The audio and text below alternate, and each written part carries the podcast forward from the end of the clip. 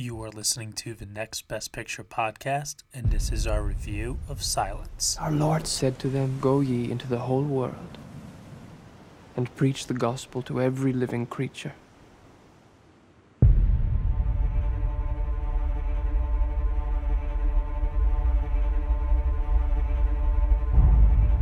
Ferreira is lost to us. He denounced God in public and surrendered the faith. That's not possible. Father Ferreira risked his life to spread our faith all over Japan.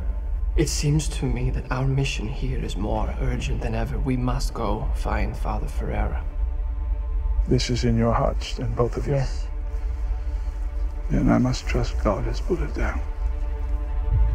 The moment you set foot in that country, you step into high danger. All right, everybody, you were just listening to the trailer for Silence, and the story is as follows. Two 17th century Portuguese missionaries, Father Sebastian Rodriguez and Father Francisco Garupe, make a perilous journey to Japan to search for their missing teacher and mentor, Father Cristavo Ferreira, and minister to the Christian villagers they encounter, who are forced to worship in secret. It is starring Andrew Garfield, Adam Driver, some. this is where I my mispronunciation is gonna kill me. Tadanobu Asano, uh, Ciarán Hinds, Liam Neeson, and Issey Ogata. It is directed by Martin Scorsese, written by him, and also written by Jay Cocks as well. Joining me for this review, I have Kristen Lopez. Just going to apologize in advance to everybody. Well, maybe not necessarily everybody, because this film has proven to be very divisive. Um, it seems like this is ringing true with hardcore cinephiles, uh, unapologetic Martin Scorsese diehard fans, but there definitely is a segment of people out there that are definitely not connecting with this film. Kristen, I understand that you fall into that category, so why don't you let us know what you think of Silence? I did not like this at all. Um, I think that uh, the cinematography is beautiful. Rodrigo Prieto is is a beautiful cinematographer. I think that there is some lovely imagery, some lush cinematography. So I have nothing, no problems with the look of the film. Similarly, I think that when a lot of critics say that it's a transportive experience, I think that that's very true as well it's very moody, it's very atmospheric. It's an experience, I think, but experience I think translates into chore. It's long. It's so long. And I don't necessarily have a problem with long. I love Titanic. Titanic's long too. And Ben Hur is long. I mean, the the 59 Ben Hur is long. The problem is is that you can see a lot of influences here that I knew from the get go I was not going to like. A lot of people comparing this to Tree of Life.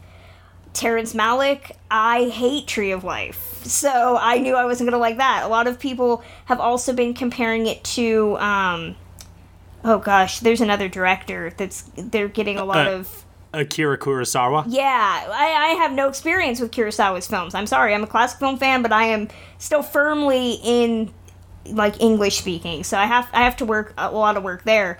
Uh, in terms of the faith element, I am a lapsed Catholic. I was baptized. I went through Holy Communion. I understand what they're preaching, but I had a lot of questions about how the the issues of faith are presented, particularly in a cultural setting that we're presented with. For me, this reminded me a lot of Unbroken, the Angelina Jolie movie, which I was very intrigued by the fact that I found a lot of comparisons. Both have uh, Asian um, antagonist, opposite faith based white guy, um, trying to break them down, this talk of religion.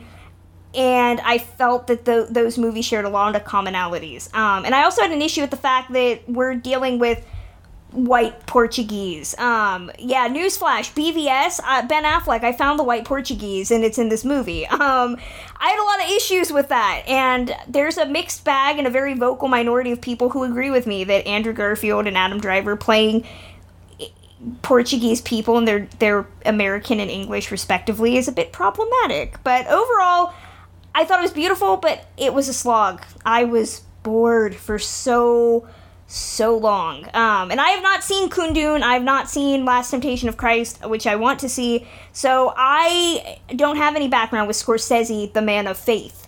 Um, at least when he's talking about faith in depth. I, I think there's some great arguments about how he portrays faith in his mob movies, um, but I I just did not enjoy this. Let me ask you a question. You agree that the film is well shot? Yes. All right. Do you do you agree that it's well costumed, makeup, all production Yes. elements are all top notch? Yes. So does all of your problems lie with A pacing and B casting? Pacing, casting, and script. Now, let's I want to dive into the script a little bit here because I think the script is actually the film's strongest asset. So, what was it for you about the script that didn't work? I understand that the intent is he's trying to con- create conflicting, you know, complex characters. So there's no I think Scorsese's intent is that there's no right or wrong, that the the missionaries are just as flawed and one-sided in their methodology as the Japanese in certain elements. I think that's what he's intending. I don't think that comes off the same way because there are scenes where you know the inquisitor and, and andrew garfield's character having these deep debates about religion and the problem is is that you're really feeling that the japanese are the villains at least the japanese government are the villains because Issey Ogata is good, but he's so Hans Landa oily and Yeah. so over the top evil with that lisping like wilt to his voice that I was asking my friend, and my friend actually agreed with me. I was like, are we supposed to be like, thank God we bombed those assholes in the 40s because they were doing horrific tortures to to their people? But I don't No. think that's how Scorsese was kind of trying to play it. But I, I think he's trying to play it like like the way Ridley Scott kind of plays both sides in Kingdom of Heaven. Have you seen Kingdom of Heaven? I have. It's- uh, The director's cut's one of my favorite things. Yeah, I, I think that he's trying to play it where you are hearing both sides of the argument and you're seeing Yeah. it from both perspectives. And the film ultimately wants you to ask questions and it wants you to ponder, not just about um, their ideologies, but also wants you to question um, your own faith and your own beliefs as well. I mean, that's the thing about this film that I really, really loved is that it challenged me. And I think some people are just not liking that. Uh, It's too much work for them. The the runtime, uh, the contemplativeness of the narrative, and the deliberate pacing, which causes you to ask such questions. I think people are not responding in kind to that. Where for me, I found that to be that trans uh, that transportive experience that you were speaking to earlier. Um, I, I thought Thelma Schoonmaker, who I think is an amazing editor, um, her editing is not like something from Wolf of Wall Street or Goodfellas or anything like that, where the pacing is just whip fast. Uh, There's a lot of shots that linger on on the Japanese landscape or on Garfield's tortured eyes, and we and we have to do this to understand the enormity of the story which he is trying to tell. That is both epic in scope, but also extremely personal at the same time. Yeah, and I think that that's where your mileage varies based on your connection to how deeply you know the nature of missionary work um, and the nature of the history of Catholicism and its spread. And for me, I mean, I'm a lapsed Catholic purely for the fact that I have a lot of questions and I have a lot of issues with Sure. the nature of organized religion. And Yeah. Watching this, I was kind of thinking, I get that we have a very limited scope, but we're really given no indication that the Japanese, other than, you know, that I think that because we live in a world now where we see so many faith based films that are preaching to we're Christian and we're being persecuted.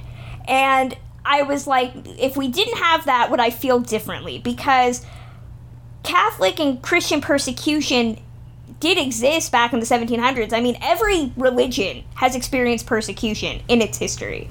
It's still happening today. It's still happening today, exactly. But for me, especially the fact that they are, I know that these are white English men and Adam Driver's American, I felt that it was really hard for me to shake. They're poor white English people and an American who are being persecuted because of their faith. I felt no connection to that because A, I knew that they weren't fucking Portuguese and I knew that they were. I think that that was my problem. And knowing that Scorsese changed the story from Italians to Portuguese specifically, I didn't feel the sense of oppression that he was trying to promote because I it, they seemed to come off a little too perfect for me even though that there there was Andrew Garfield experiencing doubt it, it almost seems to exist in a world where the the Catholic missionaries and Catholic religion's never done anything bad. And I, I know again that's Scorsese's kind of he's trying to narrow in the focus, but knowing the grander picture, I just I didn't I didn't buy into it. I don't know. So uh, here's what I can tell you. I'll, I'll, I'll give you a little bit of credit here. My one and only gripe with this film, because I, I mean, personally, I, I think this is one of his masterpieces. My only gripe with this film is if Adam Driver and Andrew Garfield are going to use these Portuguese accents. Oh god, we gotta talk about that in a second. Yeah, which which which are not good. They're not They're- sustained. They're not good. They're not. no. Yeah. I mean, I- I'll admit it was distracting for me at first, initially, but uh, this is a long movie, and eventually you just kind of ease into it, you know, and you just get used to it. But what was so distracting is that Liam Neeson Yeah. doesn't even bother. Doesn't give a fuck. Yeah, he shows up and he's just Scottish as the day is long. Yeah, well, and that's that's a lot of well, he's, critics. He's Irish, isn't he? Irish, excuse me. Yeah, Irish Yeah. is the days. There's a brogue there. There's a brogue. Um, but but I think that a lot of critics actually sent me messages afterwards saying thank you for bringing this up because we were afraid to say anything. Um, yeah, the the accents were part of the reason that I felt that going with white English actors and again Adam Driver I know is American is is a problem for me. I know that racially people from Portugal in the European times were white. That's very true. Ethnically, though, they were not white, which is kind of this fun thing that I think people are not really noticing. You know, it's easy to get a, you know, Emma Stone plays a one eighth Asian person in Aloha. Racially, Asian people are white. Ethnically, that is not the case, and it Right. inappropriate. And that was kind of my problem. And I think for me, knowing that I was watching an English person and an American person imitating. If Scorsese was content with it, then he wouldn't have them do those stupid accents. That was my thing. And Adam Driver's accent, especially, is just so heavy handed. And then about an hour into the movie, they just kind of drop it. And that was what bothered me is I'm like, you know, they're they're emphasizing how being Portuguese and that Latin culture is part of is so ingrained in their faith, but these are two fucking white dudes. Like that was my big problem. So here's here's the deal. All right, and I think you and I both know the answer to this. He casts Andrew Garfield and Adam Driver, maybe partially because he thinks they're right for the part. Okay, that's even fine. even though they did replace Gael Garcia Bernal and Benicio del Toro when he originally wanted to make this. Surely, but let's uh, let, you know, and and ideally those would have been better choices. But the flip side of this and the other part as to why they were probably cast is because they are two hot commodities right now, and the studio probably had a say in who got cast in the leads of this film and who they could give top billing to. So Do we believe though that Martin Scorsese at this point in his career doesn't have an option of saying, "Hey, I mean, when he made Hugo, did anybody ask that he get a big name to play the the kid? No. Well, so listen, in regards to that, I will say this. I don't know what the true story is. I, I really don't. And that's why I think half of it is he chose them. But then there's the other half of me that says, you know, the studio might have had a say because this film is truly a, a gamble and it's not paying off, and they probably knew it wasn't going to pay off because you know, the subject matter is too much. It the the runtime, everything. It's not the type of film that does well at the box office. This is the type of film that you know gets a Criterion release one day and you know gets appreciated by uh, cinephiles twenty years from now. You know, this is not a film that right now in this moment people respond to in kind. This is a film that kind of gets rediscovered, in my opinion. So I think the studio knew that, and as a result, they probably, like I said, told like they had to have had a say in who he cast in this. Because if he had just cast unknowns in the, in the lead roles, like two unknown Portuguese actors, this film would be making less than what it's making now. you know what I mean? I think it. I think it does open an interesting. You know, we talk so much about whitewashing, and if anything, I think it'd be interesting to see how this discussion. Which it seems like I'm the only one who is having this discussion because I think a lot of people are afraid, especially in this day and age, to say it's a problem, even though the country is predominantly is again racially white but not ethnically white. Um, I, I don't know. I thought it was interesting to bring up. I would say racially I am white, ethnically I am Hispanic. You know, where does that where does that work out there? If so, I mean, if anything, it's an interesting conversation that would be interesting to have going forward with trying to present a more diverse world in film. Um, I did want to throw out too.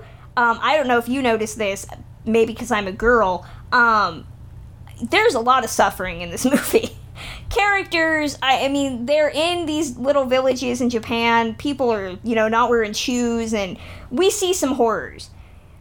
And Adam Driver and Andrew Garfield are like living in this little hut, and they're, you know, living outside, and they're going through all this stuff.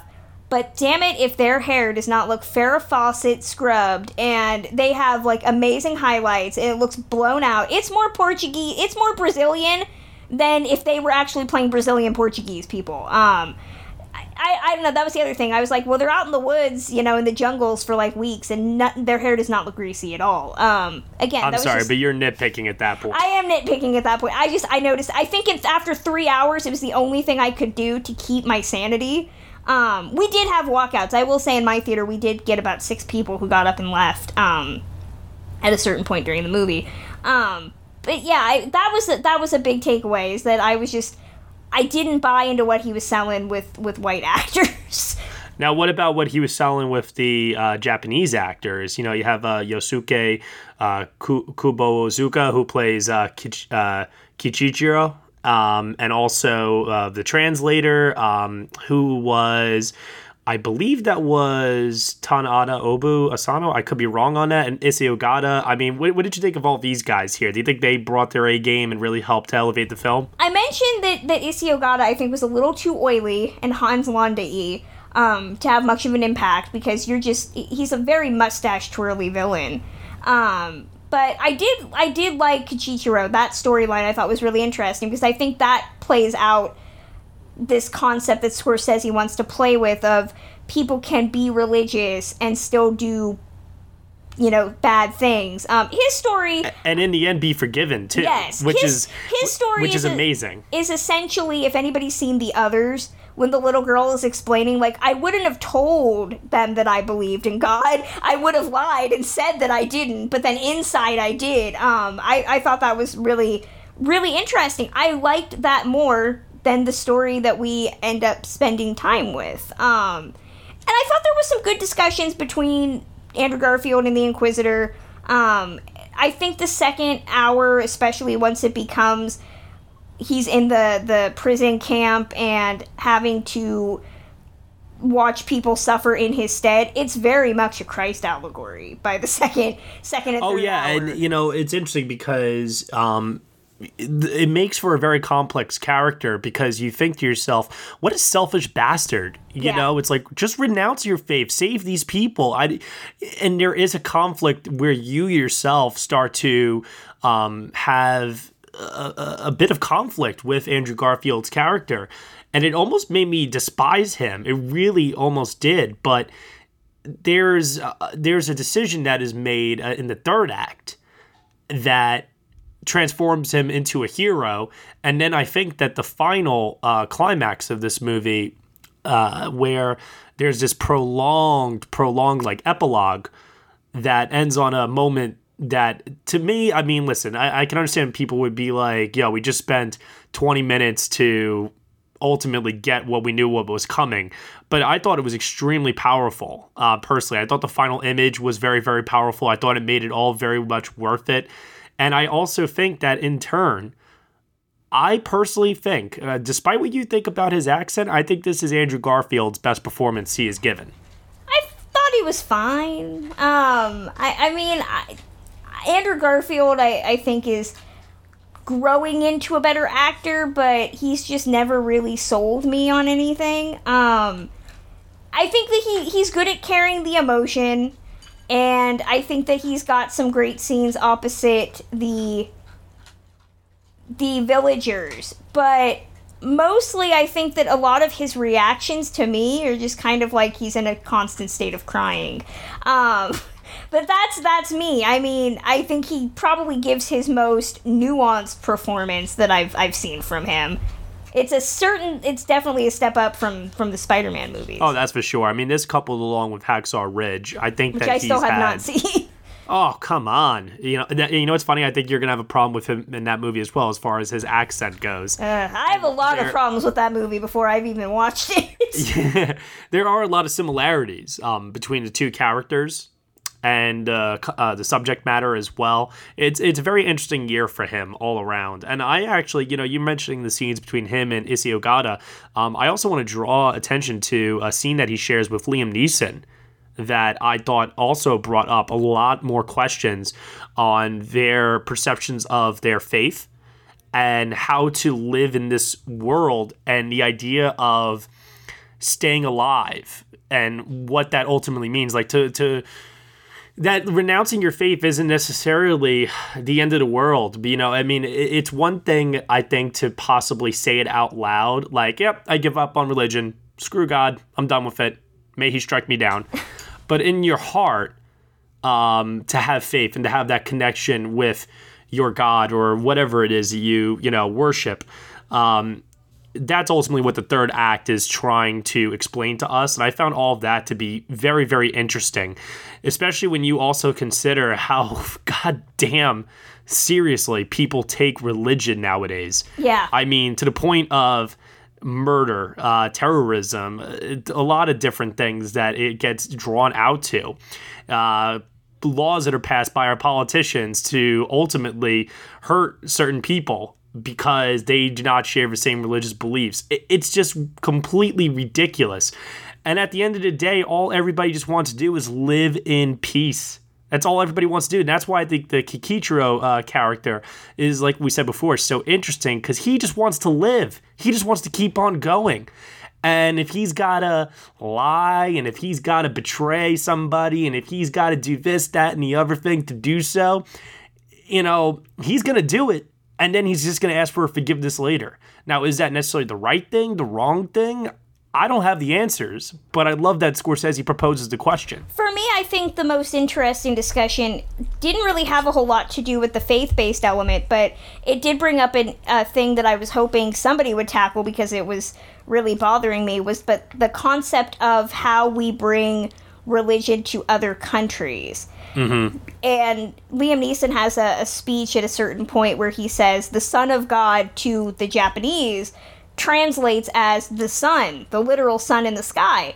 Yep. And Andrew Garfield is taken aback by the fact that the Japanese re- want pieces of, of the religion like they want his cross they they're content with the beads from his rosary and they're revering them as holy objects and a lot of that has to do with cultural differences that most predominant first world cultures don't even bother to think of. You know, the, the Shinto religion in Japan reveres objects, um, or that, you know, the way that words translate in different countries. You know, it's something that we see even now. If anybody's read Malcolm Gladwell's uh, the the Tipping Point, when they talk about how miscommunication can be frightening because most people don't assume how things translate um, to a detrimental effect. Um, so I thought that was was really interesting, and it played a lot like how Andrew Garfield's you know mission ultimately comes off like how we promote the spread of democracy in certain countries, which is where I really just was kind of wondering if we were supposed to like Andrew Garfield's character or not because his argument is and they they use a lot of like plant metaphors and stuff um, that if the government just backed off and let people do what they want the people want this religion. They really want it. If you just give it a chance you know we're doing a service to to this country by giving them something that they don't know they want but they want it. You know and that's what i think we use to justify democracy. If you if people remember you know when the um, war in iraq started you know the argument was these people want freedom. They want democracy. They don't know they want it because they only know one thing. But if we get it there and you know we can we can start like integrating it no matter how hard people will like it. So i thought at the end of the day i was sitting there thinking so andrew garfield's just no better than an imperialist at that point. Like he's hmm. going into a country with the means of transforming it whether they like it or not. I, I think that that could have gone a little bit further because we only see him convert you know small he's preaching to the converted essentially small villages that already believe in christianity. But I was interested in the grander implications there. I think that political tie that you just drew there with democracy is very, very interesting and one that I actually didn't really think of, although maybe subconsciously I did. I, I find that actually to be a very, very interesting take on the material. And I'm hoping that through this conversation that you and I are having, I'm, I'm like hoping that maybe I'm getting you to appreciate this, uh, you know, story a little bit more because of how much uh, inspiring conversation it is, you know, creating between the two of us right now. I mean, I think I think this is a film that can be debated and talked about and could lead to so much, and I find that to be its most rewarding aspect. Now, there are some things, like I was saying before, that can maybe push the envelope a little bit too much. Like, there's actually a point where we hear the voice of God, and I. listen, I, I don't know how people are necessarily going to take that, you know, and which I find moments... it I find it funny that the voice of God is not listed on IMDb because I was really interested to see if it was a white actor or not. I can't find it. I can't find it. So if anybody can tell me who voiced uh, Jesus and if they were white or not, I'd I'd be very appreciative. Um, the other thing too about this is like we get these uh, flash images of Jesus that appear on the screen. It's like a it's like a painting picture um, but it actually fills up the entire frame at times. I, I found those moments to be very, very striking um, because it's literally it's it's an image that fills up the entire frame and it just appears very, very large on the screen. I, I found those moments to be. Uh, like I said, just very, very striking all, all around. I think there's a lot of different pieces to this film that will definitely have not only an emotional impact, but also a, um, a spiritual one as well on people that will really, really connect with them. So, even though the film asks some very tough questions, doesn't always give us the answers, um, it challenges us to talk about these subjects. And as a result, maybe we will come to our own conclusions based upon that. I, I really do feel that, you know, accents aside, that should not be what we take away from this movie. Uh, it really should be the amount of questions and thematic um, contemplation that Scorsese is giving us through this uh, screenplay. Obviously, it's something that has touched him for 30 years and has made him want to make this movie. And I can totally see why uh, when I saw the finished product. Is it perfect? uh, I, I hesitate to say it's necessarily like perfect. I mean, I, I need to rewatch it again to know for sure necessarily because, like I said, there's a couple of moments where like Thelma Schoonmaker does like these cross dissolve like editing moments that just didn't seem right to me and just felt out of place. But she always has some sort of a, like an editing um, trick in every single one of Scorsese's films that always seems very odd and draws attention to itself. It seems like, but you know that's that that'd be an example of me nitpicking. Also, too, um, I really did not like the fact that this movie did not have score. that that was something that kind of like upset me a bit at times. I really, really felt that this movie could have benefited from uh, a score that could have elicited more emotion from us.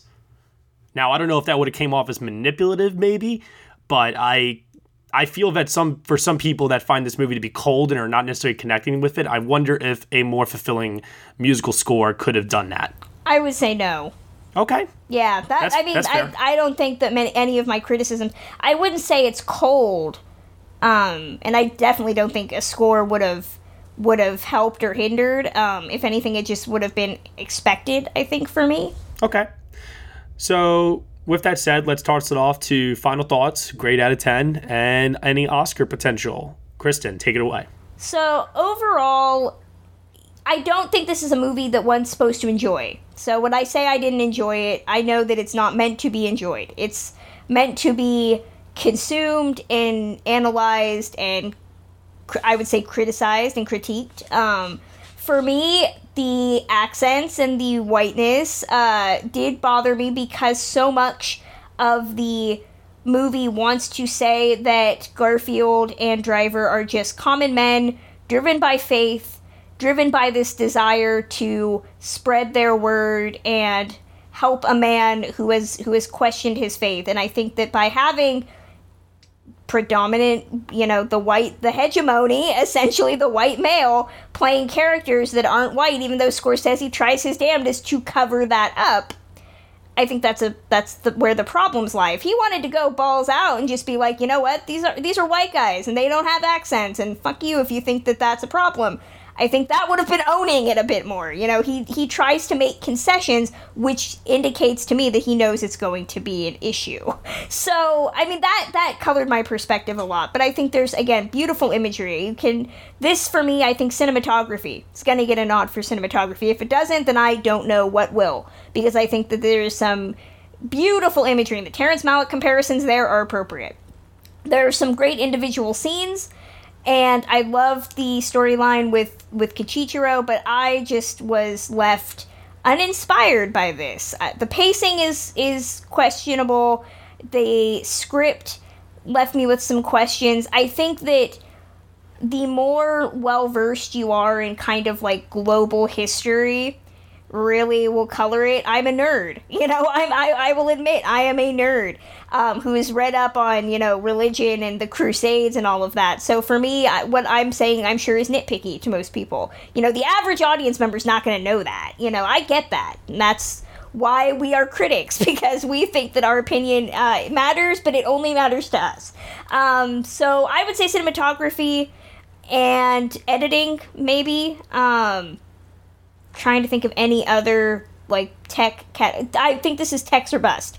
I just think that the movie is too divisive, too lengthy. You know, I would I said that I think I understand why the Academy isn't going for this because nobody unless they have a weekend is going to be like, "You know what?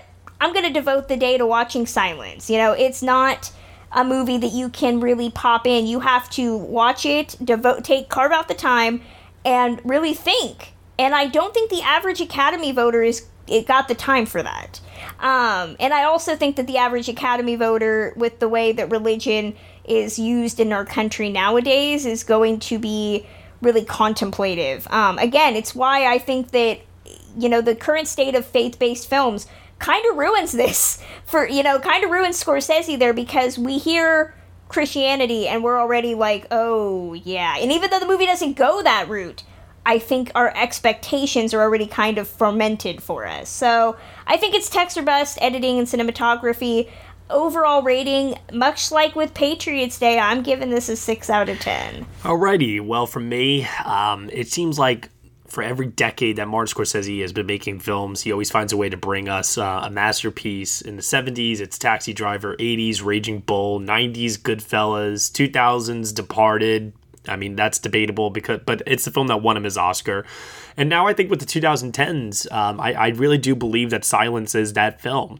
It may not be apparent to many now, but I do believe that it is a kind of film that years from now, we're going to look back on and we're going to see this as a stamp on Martin Scorsese's filmography because faith has always been a theme in all of his Oh, yeah. films, as you said before. And Yeah. this is the film where he most confronts it and really brings it to the forefront of the narrative. So I, could even see this. I mean, listen, I know he's going to keep on making films, but let's just say if tomorrow, if he stopped making films, I, I think this would be an exclamation mark uh, for his career, and it would not be out of place, I believe.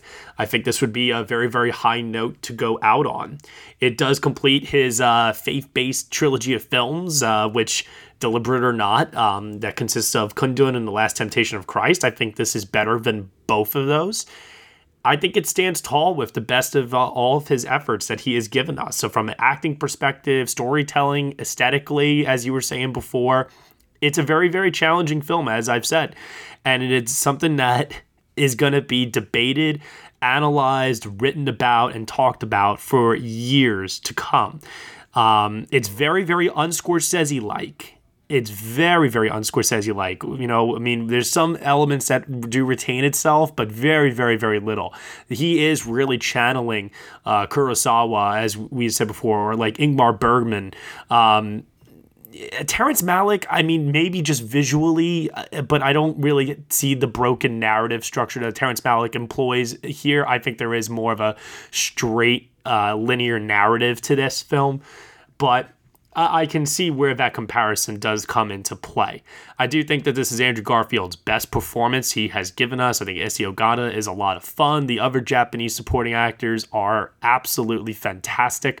Um, I do consider Adam Driver to be kind of the weak link here. I think his accent is even worse than uh, Garfield's, and and I like the guy, but you know, I mean, he's not bad in this. It's just he does he just doesn't seem to.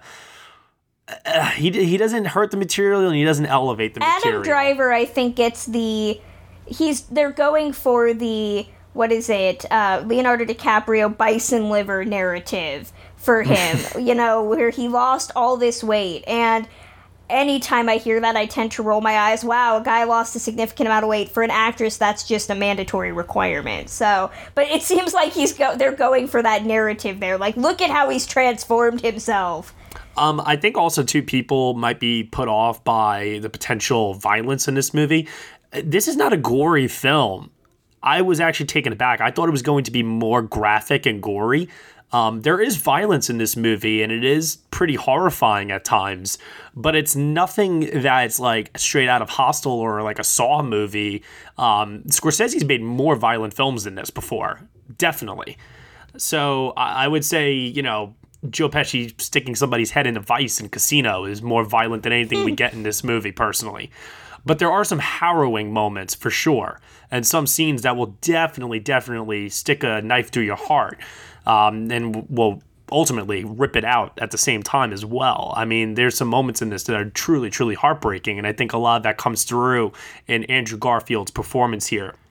So, with that said, I believe Silence is an experience. Um, it's like it's a film that you don't necessarily enjoy, like you said before, but it is one that can be analyzed, pondered over, talked about with other people that appreciate good cinema, and could also potentially be life changing. As it doesn't, in my opinion, come off as obtrusive as some other faith based films uh, tend to do so a lot of the time this is my only film for 2016 that gets a 10 out of 10 from me. And I know that that is going to be uh, debated amongst a lot of people, but I truthfully believe that when you get to 10 out of 10 territory, that this is masterpiece status, and that's what I consider this to be. As far as Oscar potential is concerned, uh, this is really, really tough. I mean, nominations now are in a couple of days. It's not performing all that well. Initially, I had said I thought this film could get into picture, director, uh, supporting actor, screenplay, cinematography, production design, costume design, and film editing. Now, pff, yeah, no. Um, this is uh, costume design, production design, cinematography. I think I, I think it gets in for those three. But anything else above the line, such as adapted screenplay, director, and picture, of those three, I think I, I, I could see a day where it gets into screenplay and director, um, or just even director. but picture I think is out of the question at this point. I don't see many people putting this as their number one film of the year because, as you said before, Kristen, this is not a consensus film that people enjoy. So I don't see them putting it as number one. But I can see the director's branch possibly going for Scorsese and him getting a lone director nomination for this movie because there is no denying that aesthetically this is a very, very, very well put together film. And people might want to reward that. So We'll see. Should be interesting. I don't think the film's going to get zero nominations. I think at least Rodrigo Prieto will definitely get in for cinematography. And some people say he stands a chance to win. I don't think so. Uh, but we'll see. We will definitely see for sure. Alrighty.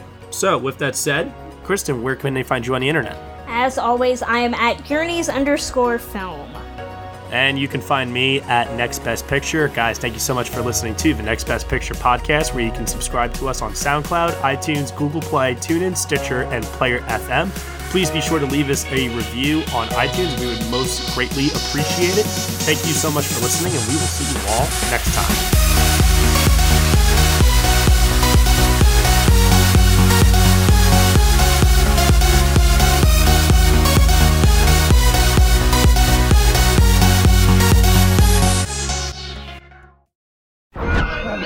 You've watched them in unforgettable adventures, love affairs, and tragedies.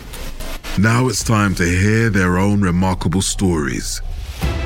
From the makers of Death of a Rock Star and Death of a Sports Star, this is Death Ready of a Film Star. and action. Starring Heath Ledger, Marilyn Monroe, Chadwick Boseman, Robin Williams, Carrie Fisher, and Bruce Lee. Search for Death of a Film Star in your podcast app. You've seen them tell stories. Now it's time to tell theirs.